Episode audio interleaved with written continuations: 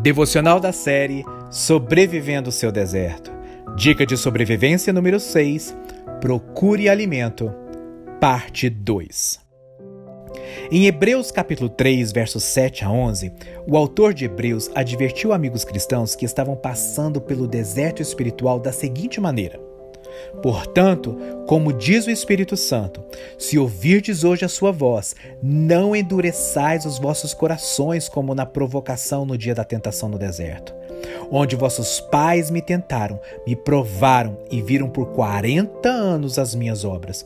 Por isso me indignei contra esta geração e disse: estes sempre erram em seu coração, não conheceram os meus caminhos, assim jurei, na minha ira, que não entrarão no meu repouso. Então ele prosseguiu explicando em Hebreus capítulo 3, versos 18 a 19. E a quem jurou que não entrariam no seu repouso, senão os que foram desobedientes? E vemos que não puderam entrar por causa da sua incredulidade. Dessa maneira, ele usa termos fortes para alertar a sua igreja contra a desobediência em um deserto espiritual.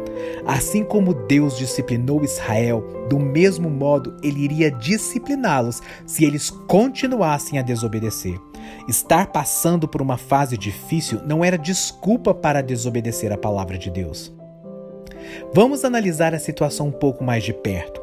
O autor de Hebreus associa obediência à fé, como sendo os dois lados de uma mesma moeda. As duas palavras foram intercambiadas no versículo citado acima. Na primeira sentença, Deus baniu Israel da terra prometida por causa da desobediência, e na segunda, por causa da incredulidade. Sua falta de fé os levou à desobediência, e sua desobediência indicava sua falta de fé. Mais adiante, o autor deixou bem claro exatamente em que palavra Israel não creu e desobedeceu. Em Hebreus capítulo 4, verso 2 vemos: Porque também a nós foram anunciadas as boas novas, como se deu com eles, mas a palavra que ouviram não lhes aproveitou, visto não ter sido acompanhada pela fé naqueles que a ouviram. Então, Israel não acreditou na palavra que ouviram. Especificamente, a palavra que Israel rejeitou foi a promessa de Deus de que eles iriam entrar na terra que Deus havia destinado a eles. Deus lhes prometeu uma terra que emanava leite e mel, uma terra boa e espaçosa, onde eles iriam desfrutar de segurança e ter descanso dos seus inimigos. Resumindo, ele mesmo iria libertá-los da escravidão e escoltá-los pessoalmente para a casa de seus sonhos. Esta foi a sua promessa, sua palavra para eles. Depois de séculos de escravidão no Egito, que alegria eles devem ter sentido quando ouviram essa promessa. Que prazer eles devem ter sentido com a palavra que era a realização de um sonho, um país que teria seu próprio território, identidade e liberdade. No entanto, aqueles ainda estavam em um, um deserto sem leite, sem mel, sem segurança, sem herança, nenhuma promessa cumprida. Meses antes, quando o mar vermelho se abrira diante de seus olhos, as promessas de Deus devem ter soado bastante reais para eles. Eles devem ter quase provado o fruto de sua terra e cheirado o perfume dos lírios. Todavia, em vez disso, poeira, perigo, rochas, sede, serpentes e medos, o verdadeiro deserto. Deus disse: terra prometida, mas em seguida ele os levou para o deserto.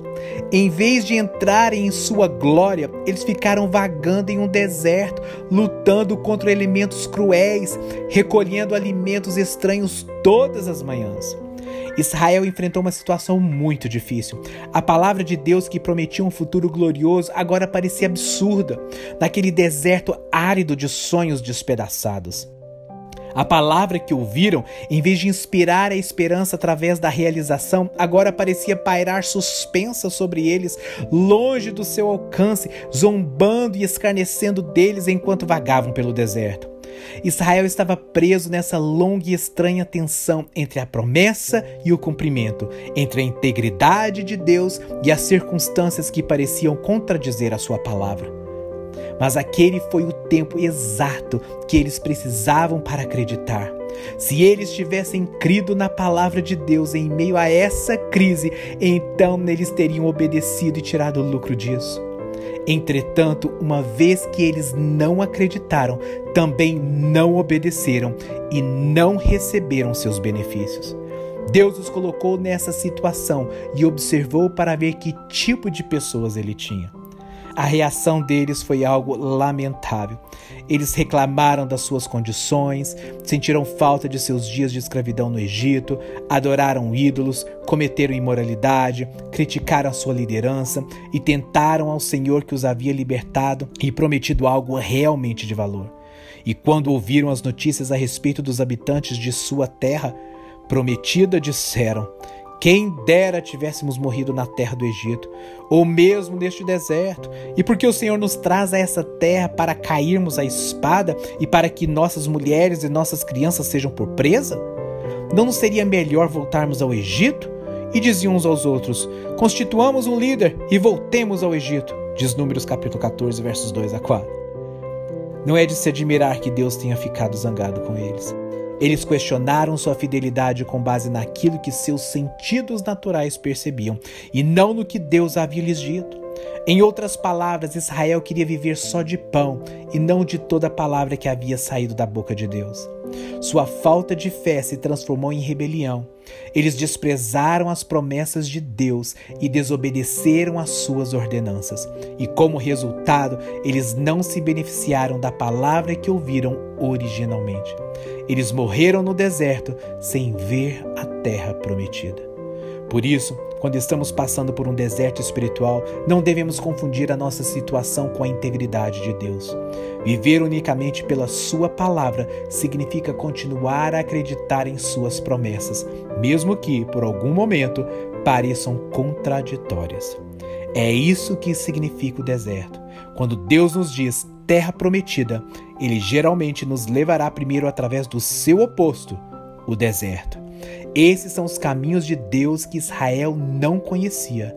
Entretanto, são os caminhos de Deus que devemos conhecer. Na semana que vem, veremos a última parte, parte 3, da dica de sobrevivência número 6, Procure Alimento. Até lá e que Deus te abençoe. Se você foi ministrado e abençoado com esta palavra, compartilhe com um amigo ou parente. Eu sou Emerson Rocha da Cefam Brasil, Ministério do Evangelista Daniel Colenda, do fundador Reinhard Bonk. E eu compartilhei com você aqui uma devocional compilada do livro do evangelista Daniel Colenda titulado Sobrevivendo o seu deserto. Para receber periodicamente nossas devocionais em áudio e vídeos do ministério, inscreva-se em nosso canal do YouTube e ative as notificações. O nome do canal é Cefam Brasil Cristo para todas as nações.